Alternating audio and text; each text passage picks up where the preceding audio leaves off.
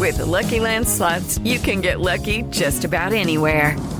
This is your captain speaking. Uh, we've got clear runway and the weather's fine, but we're just going to circle up here a while and uh, get lucky. No, no, nothing like that. It's just these cash prizes add up quick. So I suggest you sit back, keep your tray table upright, and start getting lucky.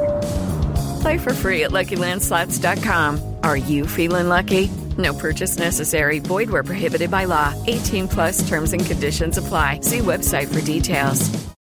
Judy was boring. Hello. Then Judy discovered ChumbaCasino.com. It's my little escape. Now Judy's the life of the party. Oh, baby, Mama's bringing home the bacon. Whoa, take it easy, Judy.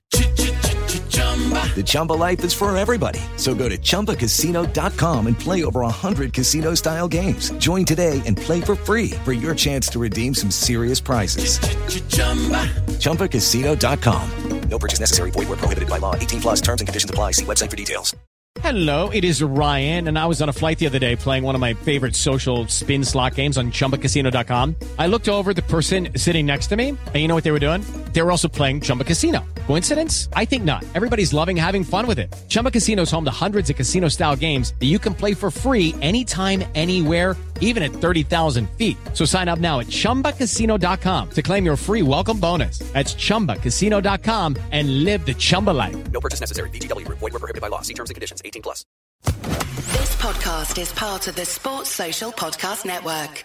This podcast is part of the Sports Social Podcast Network. This podcast is part of the Sports Social Podcast Network. This podcast is part of the Sports Social Podcast Network. This podcast is part of the Sports Social Podcast Network. At Discount Tire, we know your time is valuable. Get 30% shorter average wait time when you buy and book online. Did you know Discount Tire now sells wiper blades? Check out our current deals at discounttire.com or stop in and talk to an associate today. Discount Tire. Let's get you taken care of. This podcast is part of the Sports Social Podcast Network. If you're always searching for your next great adventure or seeking answers to complex questions, if you think of yourself as someone who takes charge, is there for others, breaks down barriers, or sees the world for what it can be, then you're just what we're looking for. CIA is searching for women of all skill sets with these traits and others to join the Directorate of Operations and help protect our nation. Visit cia.gov/careers. See yourself here.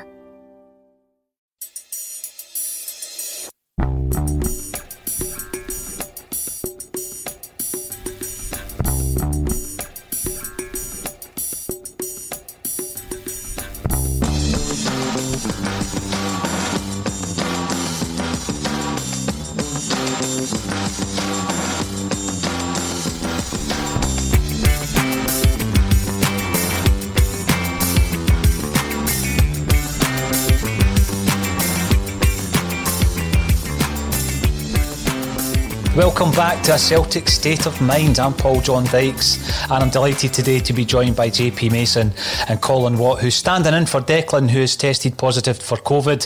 So, all our thoughts and best wishes are with Wee Deck. Welcome back to the show, gentlemen. How are you?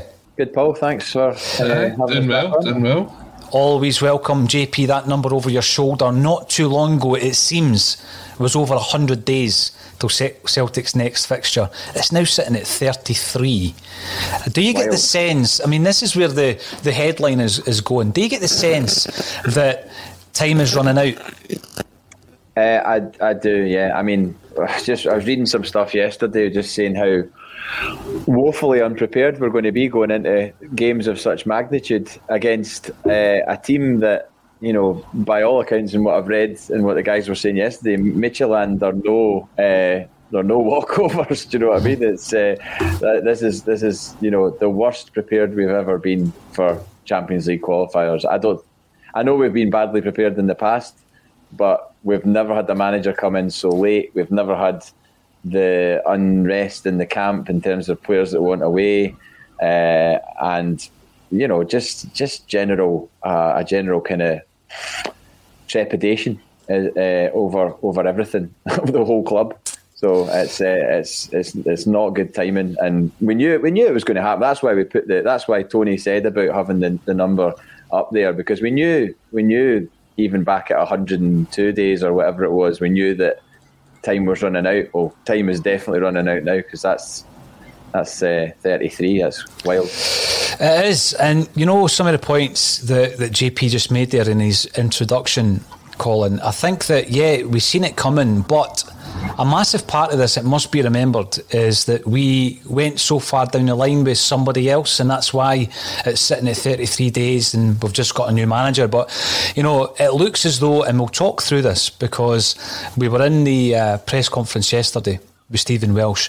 Um, he, he's good but he's a man of few words and he'll answer only what he wants to, to answer. But we did manage to get enough of a sense that there is uh, a real upheaval at the moment. You imagine being Stephen Welsh and some of the others who are going back for pre season training when, you know, half your, your, your first team are on Euro duty with Scotland. Um, some others are out of contract and, you know, they're not at the club at the moment.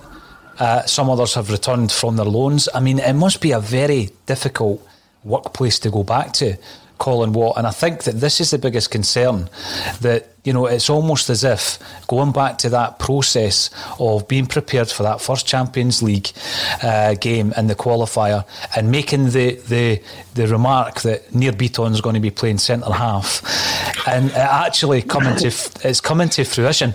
Now, Colin, this isn't this being disrespectful to Nir Bitton, but what I'm trying to illustrate here is that you know we're in the same boat again, and as JP says, probably in a worse position than we've been in in the last decade preparing for our Champions League qualifier.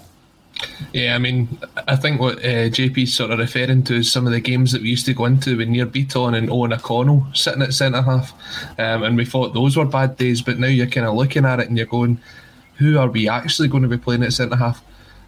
Bitton, from what I'm aware, might not even be in the country. He's still in Israel.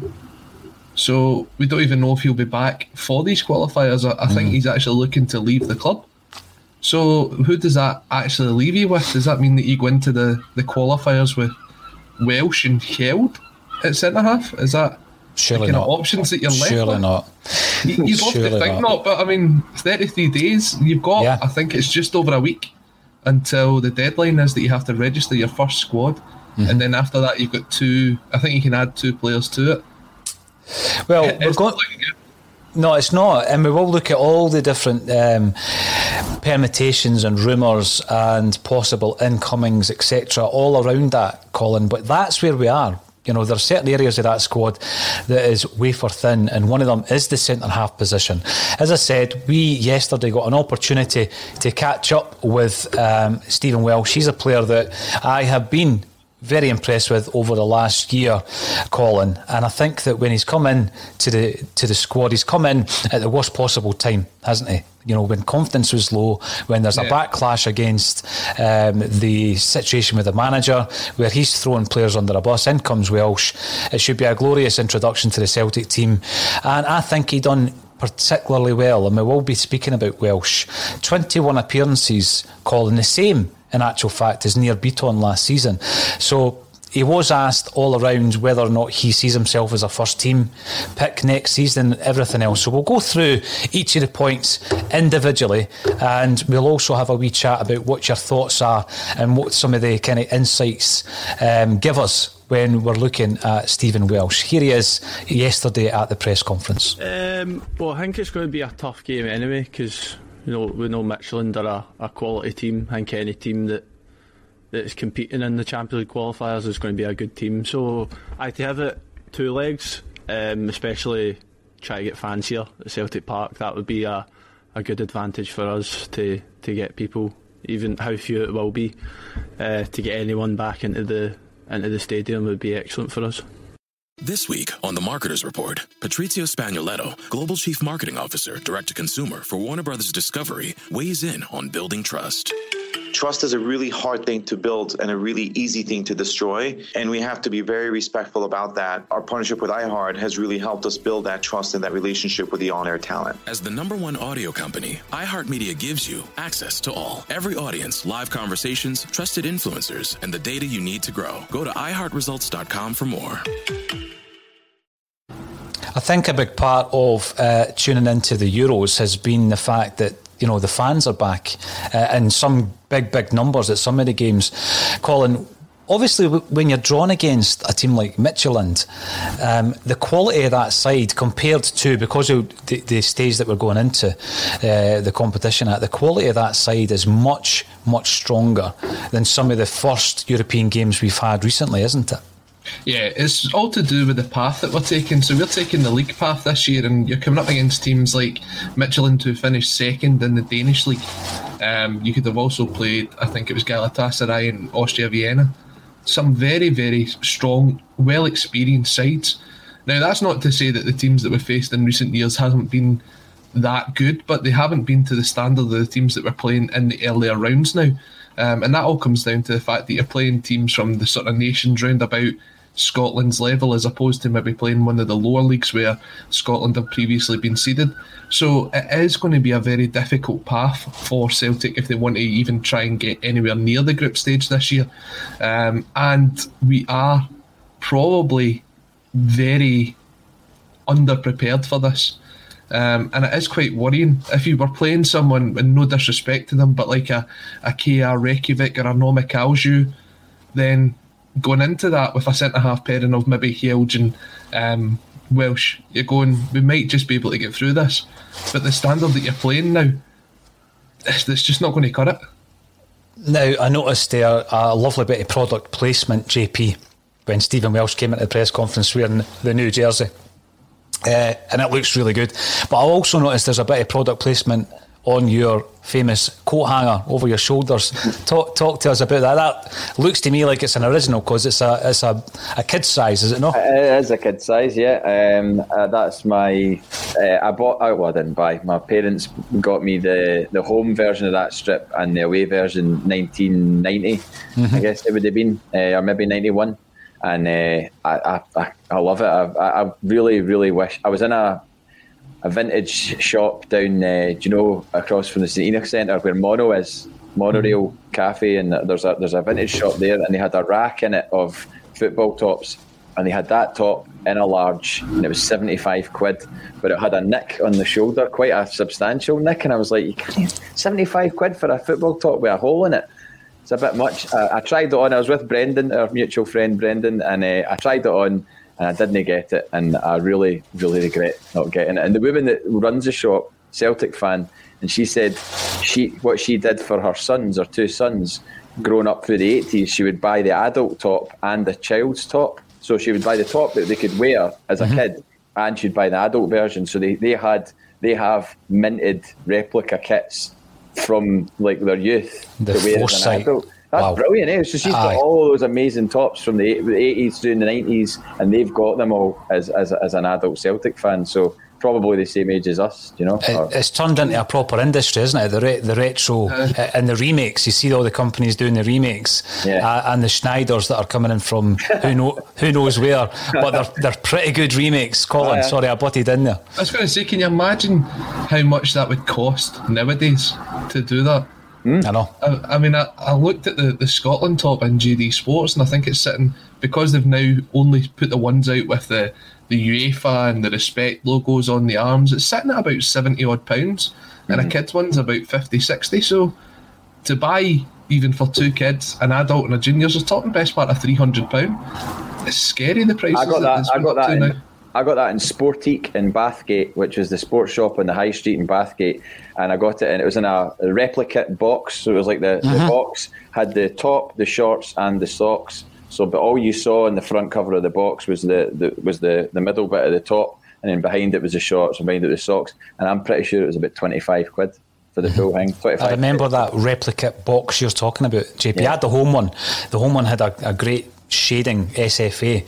Yeah. Um, that obviously back then you wore with pride. Colin's laughing. Colin's laughing because times have changed.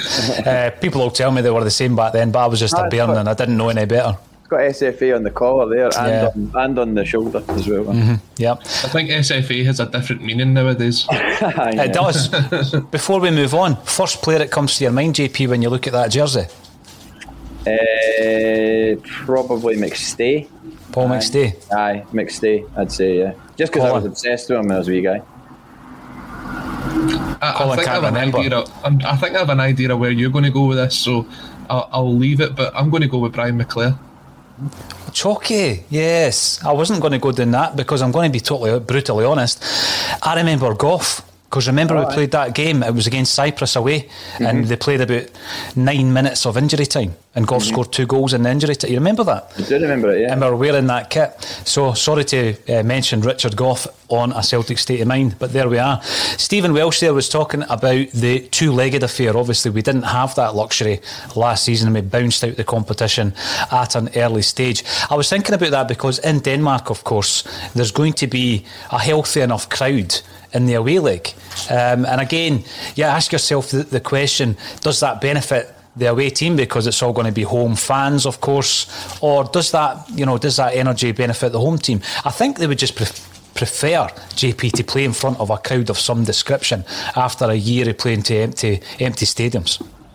Yeah, absolutely. I mean, it, it's been grim watching it as a fan at home, uh, and it's I'm sure it's been grim for the players as well because they just don't have that that energy, that kind of there's something to feed off. It's like imagine a band playing. It's like a band playing to an empty room, you know, or, or ten people or twenty people. You know, you're not going to get the same enjoyment. You're not going to get the same buzz, energy, you know, for that gig as if it was a full house, which is precisely why you sell capacity gigs out. Uh, so I, I, mean, I, I think you know, regardless of the fact that it'll be home fans, I saw John Paul Taylor's tweet saying that due to the UEFA ruling, no fans will be allowed to travel. Like, so we couldn't go there, and they can't come here, and and that'll be the case. I think all the way through the qualifying uh, stages, which I did kind of expect. I mean, th- there's no way that was going to be opened up.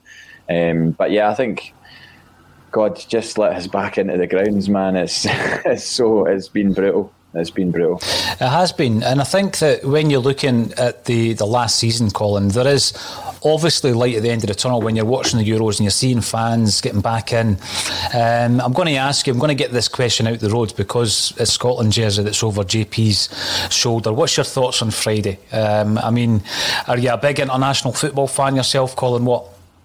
I mean, I think everyone's been captured by this international bug that's been going round in the last sort of year or two, especially since Scotland qualified. And I was as There's a, bug. There's a bug. There's something going around. Aye, one of they ones. Uh, when I was uh, a lot younger, I did uh, used to follow Scotland all the time.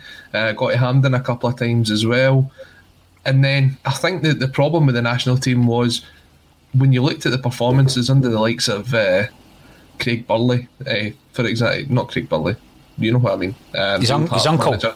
His uncle Aye. George. George. George Burley, that was it. Things like that, and playing no striker up front. That's enough to bore Fer- anyone. Ferenc off. Ferencvaros comes to mind. Ah, well, the- the four six zero away to the Czech Republic, ironically. Um, but things like that, it's enough to kind of bore you off football. Over the last sort of four or five years, I think everyone started to take a lot more pride in the Scottish national team. Um, and I was as disappointed as anybody else with that performance on Monday. Um, I don't know what David Marshall's doing nearly at the halfway line, um, but it just was. I, I discovered now why everyone says Scotland are glorious at failure. I'd never experienced it in my lifetime, but now I got to see it. And I mean, things like the the um, the own goal that nearly happened, um, some of the, the sitters, and then the, that disastrous goal. Uh, which will probably go on and win goal of the tournament. Eh? Schick will probably get the, the goal of the tournament. It was, that, it was a remarkable finish. It was a remarkable finish. The thing is, Colin, it's, it's interesting to hear you say that about the, the glorious failure. Um, like JP, this isn't the first time I've experienced it, and there was a resignation on Monday. It wasn't, yeah, you're disappointed, but it wasn't this gutting disappointment. It was almost expected. To be honest with you, JP, I don't know. Did you get the same vibe yourself? Yeah, I watched it. Uh, I watched it on my phone in the car on the way back down from Aberdeen with my uncle. My uncle doesn't care for football at all, really. Um, so I watched it on my phone, which was a bit of a surreal experience watching a huge game of that magnitude. First game back in a tournament, and I'm watching it on my phone in the car. But I, I, I, I didn't, I didn't have any, uh, I didn't have any wild hopes. There was a lot of things like on Twitter, people saying pre-match picture of Braveheart and post-match uh, renting, uh, renting and that, and train spotting, standing at the side of the, side of the train track, saying it's uh, uh, it's not very good being Scottish. Um, I don't quite buy into that because I was I, I certainly wasn't get, getting all gung ho and Braveheart thinking, oh, we're going to do them and all that. I mean, the Czech Republic are a good side. We, we weren't playing we weren't playing minnows there. You know, I know they've not maybe got they're maybe not littered with household names, but that boy that scored the two goals is did he not go for a huge transfer fee to Sampdoria and then he's at Leverkusen now? And believe it or not, JP Celtic were actually linked with him years ago under Oh, right. Ronny Deila. He was probably available for half a million and he came to Lennoxtown. You're going to tell us that as well, Colin, just to bright, brighten up our morning. No, no, no. Ronny Deila was interested in bringing him in in one of the January transfer windows, and we didn't get him. Mental. Was that was that the same one that we, we brought in Guidetti and uh, Scepovic instead? God, That'd have, Probably. been, so- that'd have been one of the summer windows. I think this was a January transfer, but it's, it's out there. If you go and look it up, he was certainly Aye. linked with a move to Well, Celtic. It certainly, it certainly did the damage, but I, I Scotland. I mean, who knows what will happen tomorrow? It, it, it, it, it could go. It could go either way. We could have the game of our lives, you know, in front of fans at Wembley, you know, or I, I would. I would hate to think the the reverse of that because. I mean, Eng- England are a good side. I know they only scraped a win against Croatia, but they're, they're a good side when they want to be, and uh, they're littered with, you know, match winners. So You're right. Uh, now, to keep it Celtic related, uh, Colin already mentioned David Marshall. I'm going to throw Jack Hendry into that that mixing pot as well. Does that finally put to bed the Marshall and the Hendry, and we should have brought them back and we should have signed them and all this kind of thing? Do you think, JP, when you actually see in the cold light today that comedy of errors, because that's what it was. It was. It was. Um, I don't know. I, I don't know if Jack. I mean, by the same token, Jack Hendry hits the crossbar with a shot. You know, and another day that goes in, and he's a hero. Um, so him having a shot from distance like that was a bit mental. But he's not going to be the first centre half to hit a shot from whatever it was, 35, 40 yards. Um, and and by the same token, Marshall being so far up the park, I've read a few people saying, well, that's what keepers do nowadays. And it's like, well, do they go that far up? I don't think they go that far up. Yeah, maybe they don't stand on their line, but they don't go right up to the halfway line, almost at the halfway line of the opposition. I mean, if Marshall's even six yards further back, he probably gets that, you know, because that's why he's forced into doing the kind of the meme leap that's become a meme, you know, like where he like, throws himself in the net. But six yards, six yards back, he probably, probably arguably gets to that. Uh, so I don't know if that makes Marshall suddenly a bad keeper and Hendry a bad defender. Uh, I personally would still. I, I don't think signing Marshall uh, certainly now would be an idea. Maybe for last season, perhaps you could argue that that would have been an idea. Um, I would still like to see Jack Hendry back at Celtic. I know that might not serve well amongst people watching. They might think I'm a clown, but I, I just I, I, I would rather see him back. If he's got if he wants to come back and he wants to prove himself at Celtic, then I would say he deserves an opportunity. And if it doesn't work out, it doesn't work out. But What I seen JP after the game was a lot of people saying that uh, this should this should stop the chat on ACSOM about Jack Hendry because I've said it quite a bit over the last few weeks that we're in a situation where we really need to assess everybody at our disposal now, and I, I include players in there that I don't necessarily rate because I, I'm not a big fan of Bio. I don't think he's ever going to be a Celtic player. But I think there needs to be a period of bringing players like that back in. Shved would be another one. Luca Connell, that's for you, Colin. Bring them in and assess them and let the new manager assess. Surely the new manager has to have a, a part to play. And if there is a player and there is an opportunity, and we think with Jack Hendry, the situation may well now be out of our hands, even though we had um, Scott on from the Belgian po- podcast saying that the, the deadline was the 31st of May in response to, in relation rather to Sten's option to buy. It was the 31st of May, and if it hadn't been done by then, the, the ball's back in Celtic's court. Nothing has been mentioned on an official basis, Colin. Do you think it's, uh, like JP says, it, it, it would be remiss of Celtic to allow players like Hendry to go out to, to Belgium, or even Shved to go back out to Mechelen, ha- which has been also reported, um, before Ange Postecoglou's had that opportunity to spend some time with them, share his vision with them, and, and see if he rates them. I think you're looking at two different scenarios here. Um, one with Hendry is that he's had a very good season in Belgium, and mm. there's been a lot of interest in him. Now, from what we understand, Ostend were only going to buy him to flip him. They were going to yeah. buy him cheap and sell him on. Now, if that option's still there and there's still a lot of interest in Jack Hendry um, come the end of this tournament, then Celtic would be remiss to not try and cash in on that if they don't think he's part of the plans. Now, you're probably going to need him in for a game or two until you get your own signings in. I don't think he'll ever be good enough to play for Celtic, to be honest. I mean, if you watch that horror show uh, against Partick Thistle a couple of years ago, that shows to me what Jack Hendry did in a Celtic jersey. It, maybe he doesn't suit Scottish football, maybe he suited the style of Belgian football. Um, and if there's a chance to cash in on him and re- use that as part of the rebuild, I think it's something that he has to do. When you look at Shved, I don't think he's interested in playing for Celtic, and this goes back to. I say this time last year, but just a bit later this than this time last year, when Neil Lennon came out in that press conference after Ferencvaros and says, "There's players here that don't want to be here." Now, everybody at the time has said, "Well, you should have moved these players on." Mm. Now, you don't want to get into another scenario where you're bringing Shved in, and there's maybe two or three others that don't want to be at the club. You can't make the same mistake twice. If he doesn't want to be here and there's an option for him to go, whether it's cashing in on him or sending him back out on loan, then do it because he's not going to give his all if he doesn't want to be there. Mm. The other one, the, the other one's Ntcham, isn't it? The other one's Ntcham, I think. Yeah. In that same boat, JP, uh, and he would have been one of the guys, I guess, who was was angling for a move last year as well.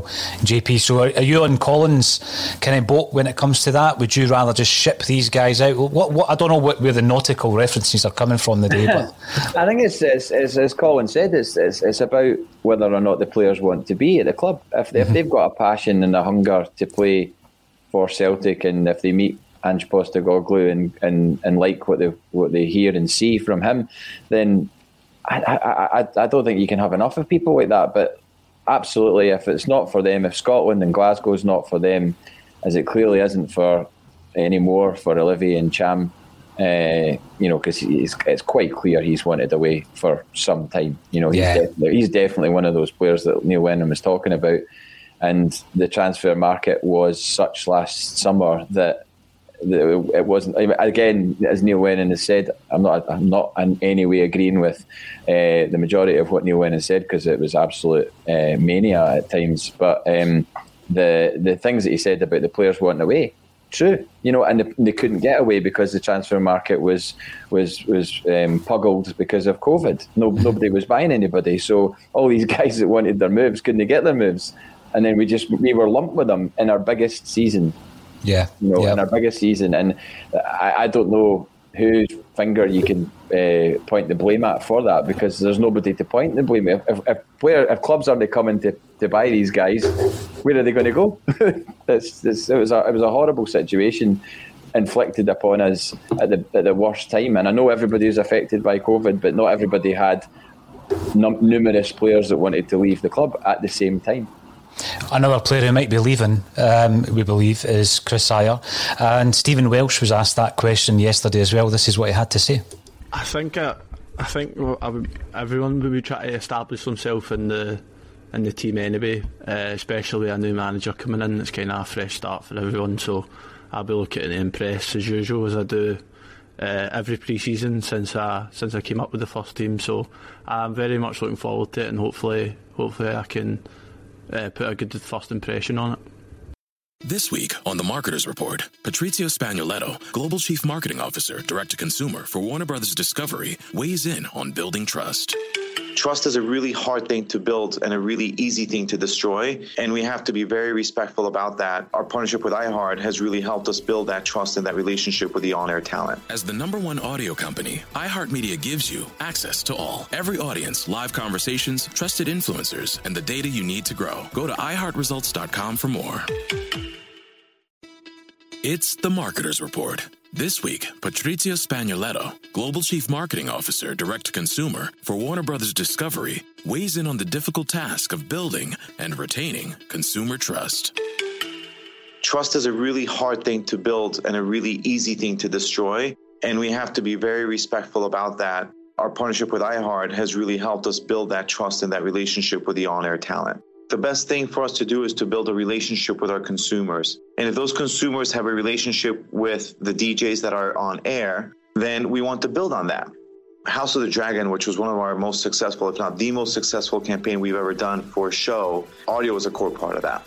As the number one audio company, iHeartMedia gives you access to all. Every audience, live conversations, trusted influencers, and the insights and data you need to grow. Not just a media company, iHeartMedia is your access company. Go to iHeartResults.com for more. He's brilliant at no answering the question. Eh? um, the the other part of that question was: Are you going to be uh, you know, established as a first team pick. I know Colin has a view on that. I think that um, Stephen Welsh was one of the very few bright sparks of last season. I think his introduction went under the radar when you compare it to the uh, the kind of feedback we were getting around Soro and Turnbull when they came in. Welsh just quietly got on with his job, which a lot of that, I guess, is to do with the position that he plays. Um, you know, you, don't always get uh, a huge amount of credit for, you know, playing centre half and winning balls, etc., which I think he does very, very well. You don't think, Colin, that he's a first pick next season, do you? It all comes down to your recruitment. But if you you're looking to recruit better than what Stephen Welsh is, um, for me, I think it would be a squad player next year. But then it all comes down, as I said, to if you can get these players in. I, I wouldn't want him to be the first pick because I think that means then that the level that you're looking at the defence wouldn't be good enough. I mean, Stephen Welsh came in and played, as you said, 21 games last season. Mm. But for a long period of time, he wasn't getting picked over guys like Shane Duffy, who wasn't exactly setting the header alight um, when he was in there. It was only towards the sort of second half of the season when he was given the responsibility and thrown in there. Now, you, you kind of think things might be different next year with fans back in the ground, but if you're wanting to build a team that's going to progress further, you've got to have better than Stephen Welsh in at centre half. That's not saying that he's a he's not a good player, and I think he will develop. But I, I wouldn't want him to be in there as a first pick because I don't think that means we'll have strengthened. Well, it's a it's a good point, Colin. Um, I think that domestically he is of that level, but you know we've not seen enough of him in a settled defence um, at any higher level than that. And I think that you know last season was an introduction. This season for me would be hopefully to see him playing more games than he did last time round, and he, he, I, I, think he is. A, he's already established himself, and certainly it is down to the recruitment. JP, what's your thoughts? And this will lead on to some of the chat around recruiting centre halves, and in particular, Erik Sviatchenko. Uh, we've already spoken about his current and ex club Midtjylland, um, and there's chat about bringing him back in. So we'll lead into that as well. But what's your thoughts, firstly, on what Stephen Welsh has done and where it puts him in the pecking order? I, well, I, I, certainly didn't let himself down, uh, and uh, the weird way that he was kind of brought into the team and then jettisoned, you know, after after the the, the Rangers game, wasn't mm. it? Um, it was a kind of weird way to, to, to sort of manage him. And, and, and bearing in mind what he did before last season, he was he not on loan at Greenock Morton. You know, he's yeah. not not exactly been going and playing at like a, a, a, an even similar level to the to the to the, the, the league that we play in. Mm-hmm. So it's not as if he's going to be tested elsewhere. So it, it really was a bit of a baptism of fire for him to go in, and you know, no fans as well, which possibly helped him in a way to you know, get by in a way that maybe that didn't help Jack Hendry because people got on Jack Hendry's back straight away. Um, you know, for, for any mistakes that were made. For the for the Partick Pirouet, I think I like to call Aye, it. That, well, I've, I've mentioned it before, but it was, this, it was a run of three games, and it was like Red Bull Salzburg, Hearts away, Kilmarnock away, and we got beaten all of them. Mm. And to, to uh, for a, a Celtic fan, you know, to associate a guy uh, with three defeats consecutively. That's his three in a row, and you know maybe uh, you know unfairly made a scapegoat for those games. One of the games we got a guy red carded. James Forrest got red carded. Uh, mm-hmm. Declan and I were talking about it. Uh, Get well soon, Declan. By the way, um, and uh, we were talking about it in off air, and you know, so he's associated with that run of games, and I just think Welsh benefited from not maybe having the fan. It, it obviously works both ways. You want fans to give you that energy and to get, you know, if Welsh makes a, a last ditch tackle, the crowd will be going mental and be right, and, and that that could spur him on and and kick him on for the rest of the game, maybe even for multiple games beyond that. Mm-hmm. Um, but at the same time, he didn't have the pressure of the fans and the, the worry if he makes a mistake or whatever, if people are going to be on his back. Um, I certainly think I, I, I'm, I'm more inclined to think we need to go out and buy someone absolutely cast iron, nailed on. That's his shirt. Number five, that's his shirt. No one else mm-hmm. takes it. Mm-hmm. We don't want to have this like worrying about putting a centre midfield guy in the defence, Bitton or whoever. It's got to be we have a, a, a defender who is a defender, and that's it you know. Um, Colin. I was going to say, Paul, when you, we we've had a podcast a couple of months back when we looked at the sort of amount of players that we reckon would be needed as part of this rebuild, yeah. and everyone sort of accepted that it's not going to be uh, done in the one transfer window. Not now, especially when, as JP kind of puts behind us, that ominous 33 days that we've got until the first game of the season. But if you had to focus on only three positions that needed like the, the solid strengthening, like going out and spending some serious money in mm. this transfer window. Mm. The three that I would be looking at is centre half, left mid, and a striker. And in the centre half position, we spoke about around this time last year that we needed at least two centre halves. That was when you had Ajer and Jullien playing in there as your centre half pairing. Now it yeah. looks as if Ajer's going to be away, Jullien's out injured. We don't know when he's going to be back. So you're looking at actually adding to that again. So how many do you actually need? You probably need three centre halves this window if you're going to get to a full complement. That's what's, what's Lustig doing? tongue in cheek. Tongue, in cheek. No, I, I, I, get your point, but I would probably say that uh, although the left hand side's not being dealt with properly, I think a goalkeeper is a must. I think a goalkeeper, a centre half, and a striker are the three main areas. JP, what's your thoughts? Yeah, as a spine to build to build on. Yeah, I mean a goalkeeper, you need somebody that you can hang your hat on, you know. And I don't know if that will be uh, Barkas. It was interesting. Somebody said that Barkas is is actually a Dutch speaker. Did you hear that? Mm. Was, was it was it on was it on our podcast or some another podcast? Maybe I don't know, or maybe I read it. But apparently he's a Dutch speaker and uh, spent a lot of time in the in the Netherlands maybe that's nonsense. I might be regurgitating nonsense. I don't know, but uh, he uh, he yeah. I, who knows what's going to happen with Barkas? I, I, you'd like to think that he, will be. Uh, he'll be around uh, and will be given an opportunity, but it's all it all goes back to whether or not he wants it. If he doesn't mm. want to be here and he wants to go back to Greece or, or, or seek another challenge elsewhere, and he's not happy in Glasgow, then then we, we, we cut our losses. But yeah, a striker as well is, is paramount, you know, because Edouard's going to be gone. Mm-hmm. Uh, that's that's surely imminent.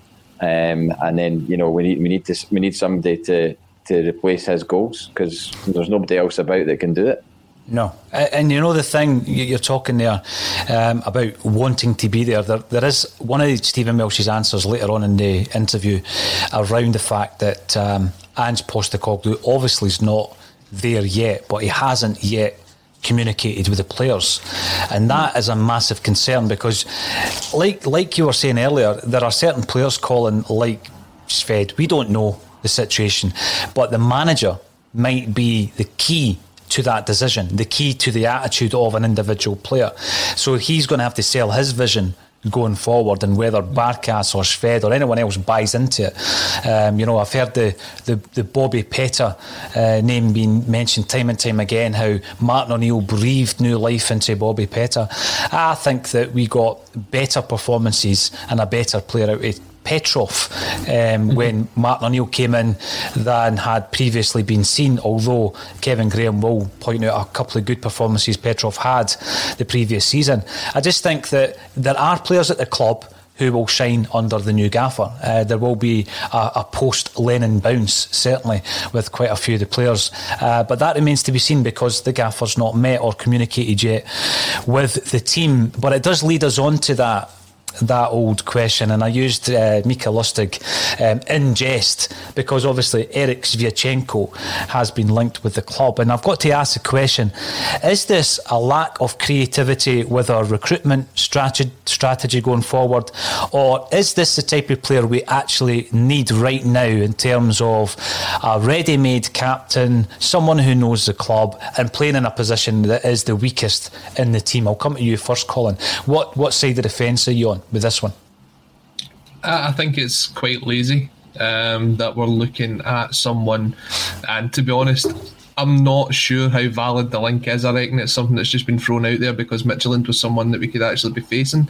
I'd love to know um, if Postecoglou has even heard of Erik Sviatchenko uh, before. Um, I think it might be one of those ones, but if it, if it is genuinely serious, I think it is very lazy. Um, he's someone who was kind of ushered out the door at Celtic because he wasn't a first choice pick. Um, and if we're going back to someone that wasn't your first choice pick, now being your first choice pick, he's either got to have improved dramatically or our standards have slipped. Um, and you're kind of looking at it and you're going, the kind of games I've seen him play since he left Celtic, he hasn't really been impressive. Um, he played Rangers in the was it the Europa League qualifiers a couple of years ago, and he wasn't that great. So are you really getting to the stage then that it's just a case of if he's going to be our first choice centre half, our standards have slipped, and that's the way I look at it. I don't think there's, to be honest, there's much in this, and if there was more to the actual link, we'd have probably seen more and more about it. But it seems to be a sort of throwaway article.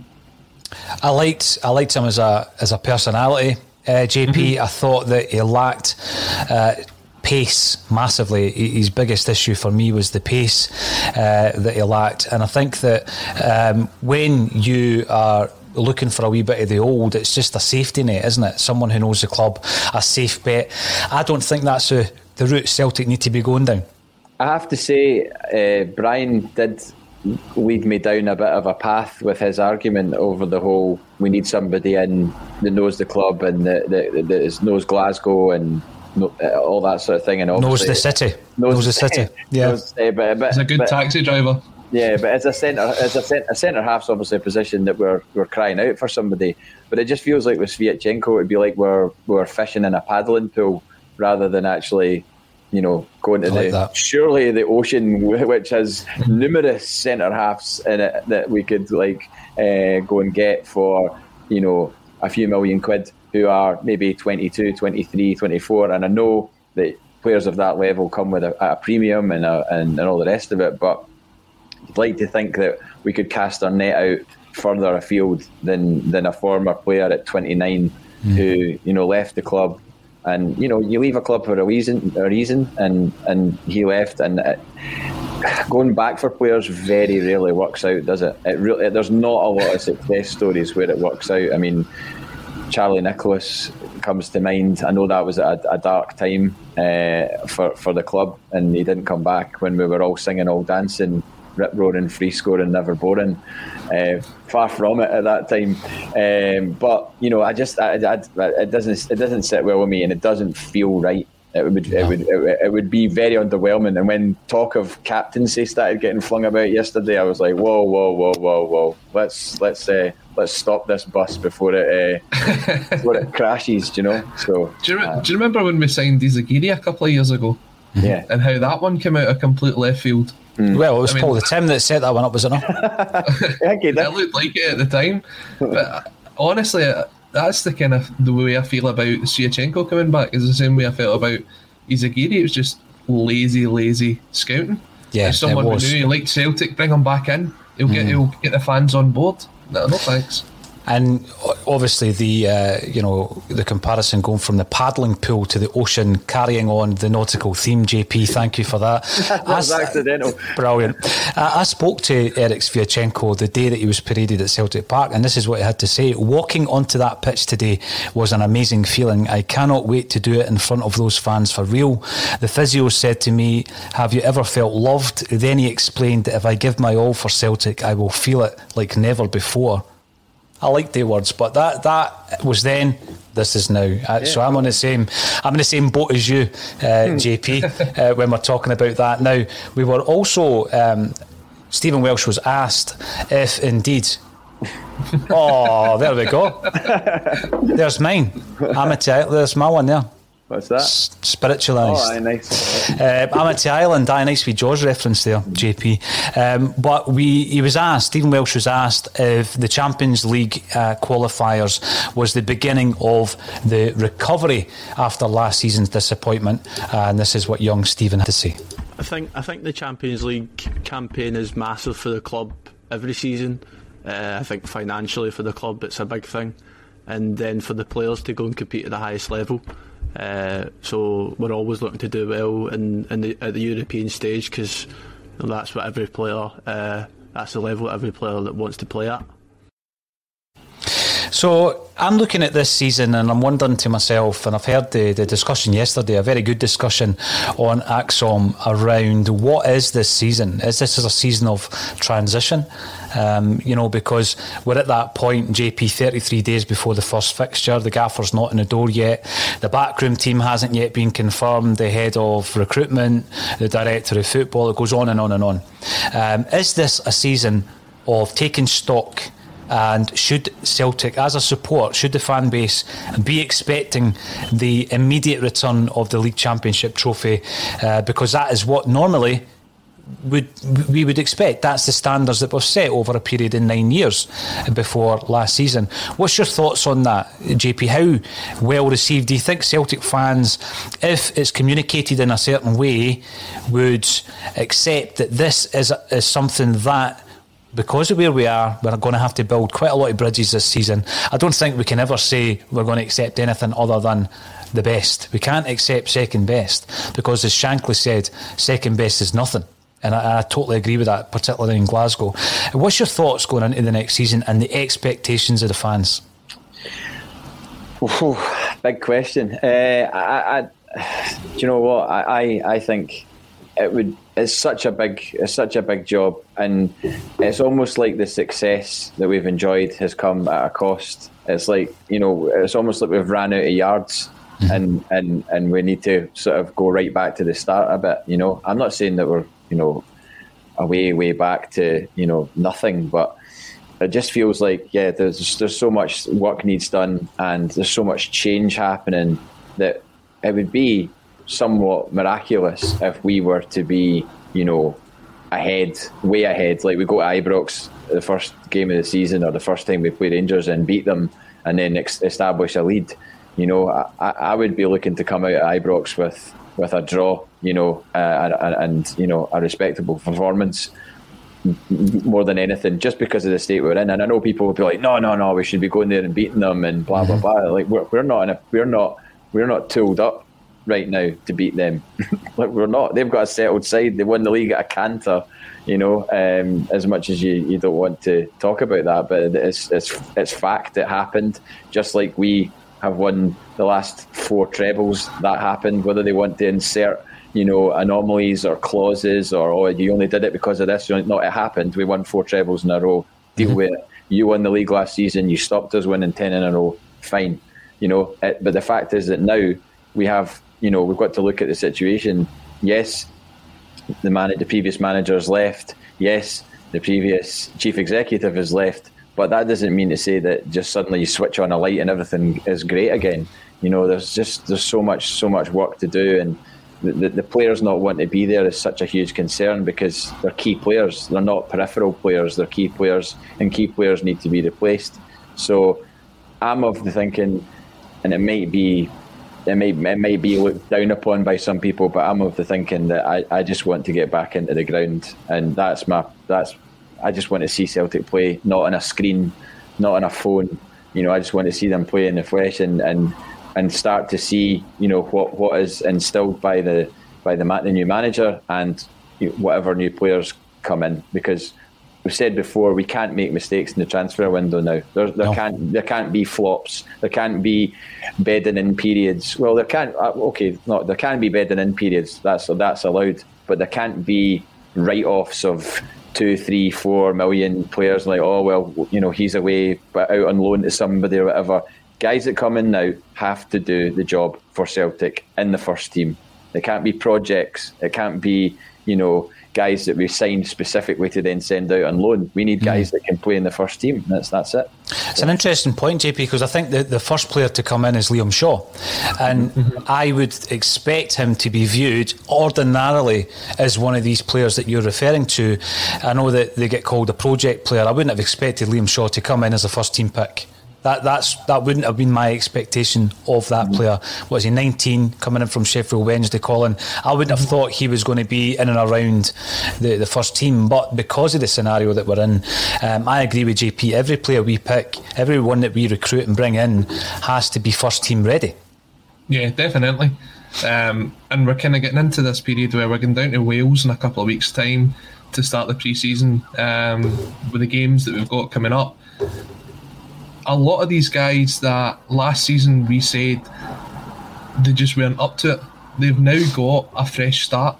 Guys like Ajeti that we say is, oh, that was a complete flop. These are guys that have got to now go and prove themselves and prove that they weren't wasted money. And they've got a new manager coming in. There's a new philosophy on how to play football. You've got to think that everyone should be looking at this Welsh training camp as a a chance for them to nail down a jersey for next season because mm I don't think there is. In fact, I'd say there's maybe one or two places that you think, right, okay, this person's going to play here. Like, for example, I think James Forrest will be a right midfielder next season, no matter in what position you play. And I think David Turnbull's almost guaranteed a jersey for next season. But after that, almost everything else is up for grabs. So these players, um, like these project players like Liam Shaw or Luca Connell, or even Leo Connor coming back into the side, they have to look at this training camp as a chance for them to go and prove that they are good enough to play for Celtic.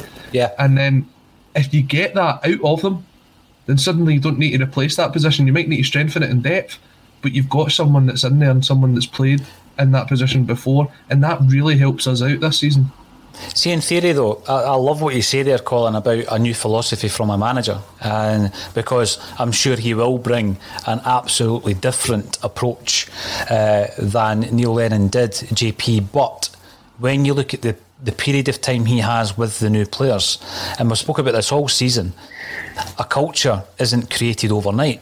You know, this takes a. You're talking about bedding in players. Bedding in a culture takes time. It, mm. It's not a light switch, you know, uh, and people slowly but surely, uh, without them even realising, become part of that culture because it's about behaviours, isn't it? It's about buying into it and then the change of behaviours that then results in that culture being part of the institution that you are involved in, which is Celtic Football Club. My biggest concern also going into the new season is the fragment, the fragmented nature of this holy trinity. And I remember and I think this is the first time he's been mentioned, although Colin might have mentioned him before. Brendan Rodgers saying the Holy Trinity, uh, and when all of those are working in tandem, then Celtic is an unstoppable machine, and I believe that. But it's not it's not working like that at the moment because what you've got is you've got the boardroom and you've got a fan base who seem very far removed from the boardroom at this moment in time. And then you've got a team that, whether or not you believe we can influence them as fans and uh, as an energy within the stadium, I believe we can actually, JP. I think that's yep. part of the, the, the, the, beauty of Celtic Park on the big nights that we're able to overcome uh, massive sides who might even be better than us, but they're not on the night because we're part of that. And I think the frag- fragmented nature of that probably feeds into your your thoughts earlier, JP, when you're saying you just want to get back into the ground. You want can you see it coming together? Um, do you think that's going to take a long time to heal? You know, we've heard, and we'll talk about, we've heard again more rhetoric from Neil Lennon um, attacking Celtic fans. That's what he's doing. And I'm not buying it that he's going to say that section or that breed, this new breed. No, if you're going to attack the Celtic support, you're attacking us all. Mm. And it's as simple as that, JP. Do you think it's too fragmented? How long do you think that's going to take to repair? I think it probably comes from the manager and how he uh, sort of sets his stall out. I think that that will have a big part to play. It's not. It's maybe not a surprise that they've gone for somebody who appears to be quite bullish and you know quite defiant. Mm. Uh, somebody who can maybe bring people, bring a bring a team together, bring a squad together. He certainly, from the bits and bobs I've seen of him, you know, he's not uh, short of animation, put it that way. Um, so I, that that that'll have a big part to play, as will getting back in to, to the ground. I mean, I, I, I, I renewed my season ticket yesterday, six hundred and sixty-six pounds. Uh, not all will leave my account at the same time, right? That's how much it is. It's just mental. But uh, six hundred sixty-six pounds, and I've never been less excited because I basically just I just basically flung money away. I don't know when I'm going to get into the ground. I know I've signed up to this ballot thing, which you obviously could do once you've renewed, and uh, I did that. But that's that's just a that's a hail mary, isn't it? You don't know if you're going to how many people are going to be allowed in. You know how do you how you know you you, you just don't know. So that from that point of view is why I'm not overly excited about the season because being a season ticket holder, it's about going to the games. It's not about mm. sitting in your living room watching it on a TV. And I know that that's out of the club's hands right now, but ultimately, it's now it's now two years in a row that this is happening. For the whole of last season, we didn't go to a game, which is blows my mind that that is actual fact, but it is. And uh, you know, like you said about uh, fans influencing the the, the players. Uh, that's key to this rebuild is mm-hmm. this is, is is having that connection back to you know if there's going to be so many new players coming in you know there's yeah. players players played for Celtic last season and never experienced fans That is mental that is absolutely mental that you know say what you like about Shane Duffy he never played in front of Celtic fans never got yeah. to experience that whether he was good mm-hmm. bad or indifferent he never got to do that and some people will say, well, he didn't deserve to do it, but that's not fair because you don't know what was going on in his personal life. Uh, I still maintain that is uh, something that you should be looking at. Um, so. Ajeti and Barkas still haven't played in front of fans. Exactly, exactly. So, uh, yeah, I, I, think that's there's a lot to be said for that. And if you go back to talking about fans uh, influencing the players, put put the fans, take the fans out of the ground. Uh, Celtic against Man United. Do we mm-hmm. beat Man United in that Champions League uh, qual- uh, Champions League game and Nakamura scores. You know, I, I, don't know if we do. You know, the the din when uh, was it Saha that took the penalty? Boruc yeah. saved it. Mm-hmm. the din when he's when he took that penalty, if he takes that in an empty ground, he probably puts it in the top bin. Does he score it? Uh, you know, and obviously he didn't score it. So I don't know. There's there's there's a lot of a lot of arguments to be made about that. Mm-hmm. And then you're talking about a Hail Mary. Surely it's a Hail Hail Mary that we that, that, we're going to be using, JP. yeah. um, now it takes us on to the coming together, um, the reparation, if you like, of that relationship between us, the fans, and the club.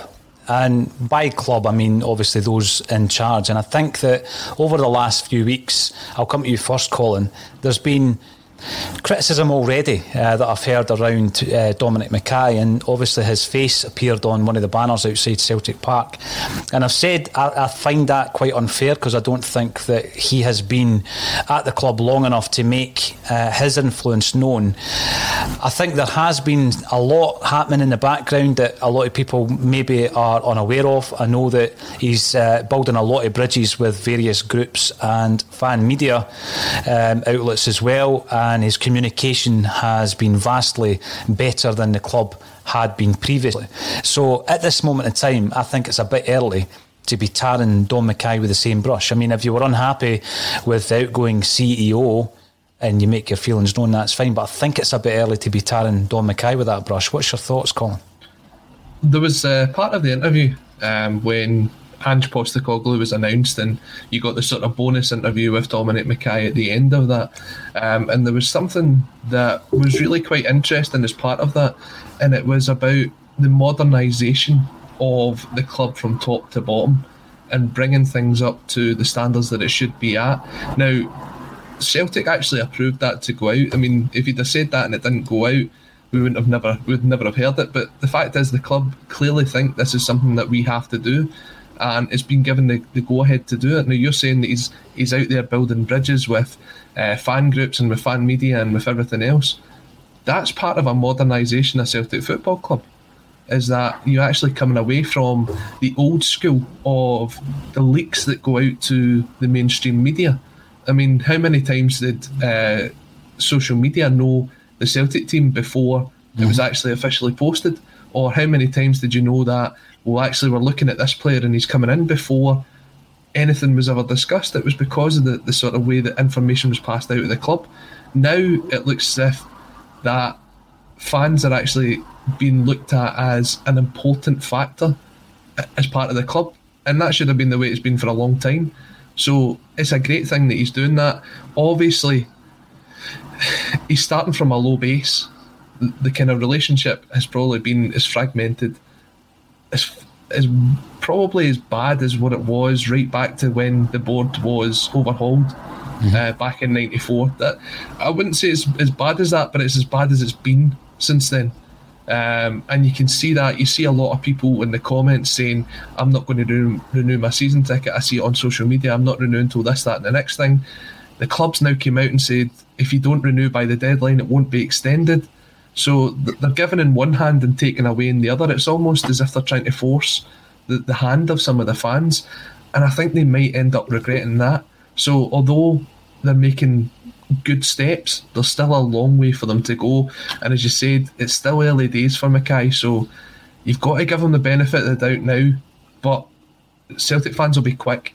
If they keep saying that things are going the way that they previously were under Peter Lawwell, they won't be slow to come out and have a go at them.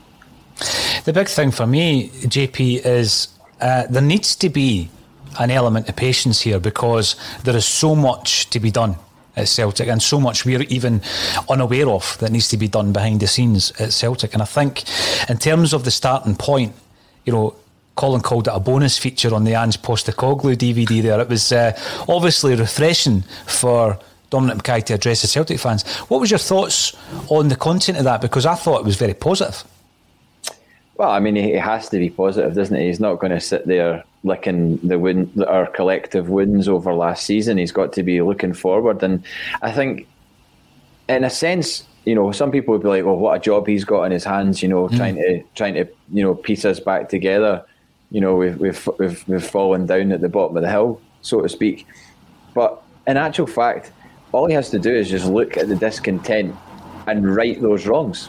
That's that's you know you know don't don't make the same mistakes as the as the previous incumbent, you know, mm. and don't don't blur the lines between being a CEO and being a, a head of recruitment. If mm-hmm. you know, we all speculate that that is what's happened, right? We don't know for a fact, or do we, that Peter Lawwell muddied the water in terms of of that. We just we just speculate that that is the case.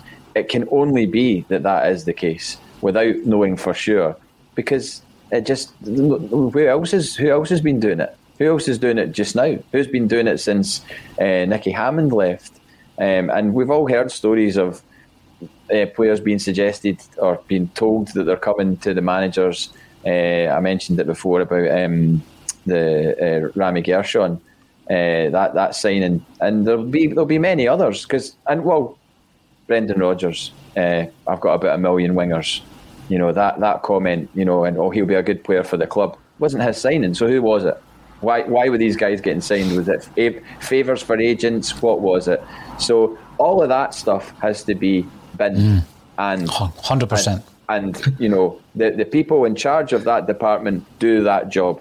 Yeah. You know, just like just like the marketing people do the marketing job, the the recruitment people do the recruitment job, and and that's it going forward. And uh, and and th- that's that's his starter for ten. And if he if he does that, then if, if everybody knows that everybody's pulling in the same direction at Celtic, then then he's on to then he's on to a winner. You know so, when we sorry, Colin, on you go. I was going to say so. Just on that, JP, we're, we're asking Dominic Mackay to delete Dudu Dahan's number. yeah, yeah, yeah, yeah. no, absolute ghost Dudu Dahan every single time he phones. you know, when we're uh, we're talking through some of the issues, um, there are legacy issues. That, that's what we would call them that he needs to deal with. He didn't create them, and that, that's probably one of the biggest ones.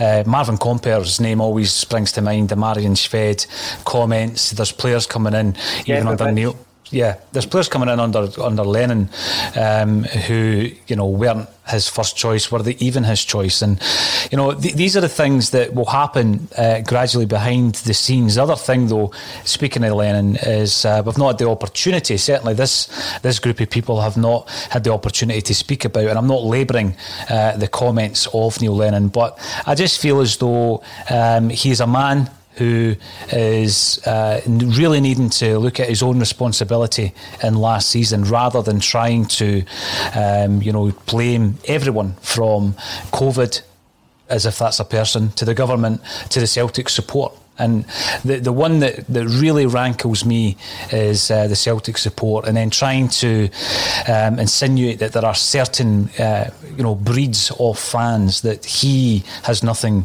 in common with. Um, so, what was your thoughts again, Colin, on him coming out and attacking the Celtic support as if we've chased Peter Lawwell? Out of the club, and we were to blame for uh, the disharmony at Celtic Football Club, even though we weren't there last season. I think it's honestly about time that Lennon just stops this. Just enough's enough. I mean, what is he gaining out of doing all of this? And there should be anyone that wants to try and give him um, newspaper columns and stuff like that to, to air his views. He had his time to do it when he was manager of Celtic. He didn't do it. Now, to come out and try and blame the fans and blame everybody else, what's the point? It's not going to get him any favours. The next time the Celtic job comes up, he'll never ever be linked with it. He'll be lucky if he gets another job again. It's about time that he actually started to maybe concentrate on himself, put what's happened behind him, and try and move on. But the longer he keeps dragging it out, the less relevant he becomes. Now, what's your thoughts, JP? Because um, he's done the classic Boise. he's doubled down on this, isn't he? And he's come back for more. And you think to yourself, you've already done your article with the Times. Every opportunity you get, you're going to be banging on about this because a massive part of last season was down to him. Yeah, I mean, I I I would like Neil Lennon to go to go on and, and get a job uh, in coaching as a manager or coach, whatever, somewhere else. It's certainly not going to be in Scotland. I think he admitted that himself uh, the other day on that uh, show that he was on. Um, because I don't I don't wish ill upon the guy. I don't I don't want him to not be successful. I, I, he clearly can do a job. He's done a job at Celtic and did it successfully. This whole marginalising into like three or four months didn't go well out of my 19, 20 year association. I, I think that's a bit of a strange way to look at it. But I do take umbrage with uh, quite a lot of the things that he said. I also agree with some of the things that he said um, with regards to you, you, can't get away from the, the, the player, uh, the player disharmony. That's either partly on him or just partly to do with the fact that they were oversaturated with success, which mm. I did say a number of months ago was, was my was my thoughts on it. Um, but this idea that the Celtic fans were used to success and you know suddenly we weren't getting it and we were you know kicking our throwing our toys out the pram. I think somebody very very succinctly put it on Twitter the other day, yesterday, and basically listed out all the things that happened and went, "I'm sorry, right, but there's there's there's not, not having success, and then there's this." And it mm-hmm. just listed out all the the things that have you know gone wrong either side of the Ross County game. You know, yes, we found a bit of form in December and looked like we were maybe getting back on the horse a little bit, but it was an absolute disaster. Europe was an absolute disaster, unforgivable. And you know, I, I, just you know there was there was so much went wrong. It wasn't just Ross County; that was the culmination of everything, and and the meek surrender in the Ross County game of that record was horrific. You know, mm-hmm. I mean, people um, rightly pointed out when we got beat 4 0 at Tynecastle, 4 0 at Tynecastle of a team that not got relegated. Do you know what I mean? They uh, and Kyle Lafferty scoring as well was horrible. Simunovic had a nightmare that day. The team were applauded at that game by the players, by the fans that were lucky enough to have tickets. It's hard as anything to get a ticket for Tynecastle uh, these days because of the, the, reduction and allocation and whatnot. But I, I watched that in McCool's and I, I, remember there was a round of applause in McCool's as well. People were gutted, but there was a there was a kind of like, well, you know what, it, it's happened. But mm-hmm. there was the bigger picture at that time, and there was a bigger picture. It was it was more a, more a case of like, well, we're not an absolute shambles of a club, which it felt like we were at that time in the Ross County game. So I'm not having that. I'm not having the uh, you know where we're chucking our toys at the pram. Plus, it was a couple of hundred people that decided to go to the ground. It wasn't thousands of people yes, people voiced their displeasure online. Of course, they're going to voice their displeasure online. If it was a full house at Celtic Park, they would have known all about it. So, mm-hmm. an echo chamber online is nothing compared to what they would have had had there been fans in the ground that night. Agreed. Today has been uh, excellent to be back Uh, it's a first appearance this week for yours truly. So thank you, JP Mason and Colin Watt, for joining me. Thanks everybody for getting involved on Twitter, Facebook, and YouTube. I've not had the same opportunities to bring you into the conversation due to the fact that we've got some of the videos from the press conference, and hopefully that will be a regular thing going forward, and I'll be able to uh, do both at the same time uh, because obviously as well as talking to these great gentlemen um, on the show I need to try and uh, juggle the videos and the, the comments as well. Uh, yes we'll be back. We'll be back same time next week. And at that point we will know the result of uh, England v Scotland. Colin and I will be talk- talking about that on Friday on Colin's show. So please join us then. And please subscribe on YouTube if you haven't done so already. Thanks everybody for getting involved uh, in a Celtic state of mind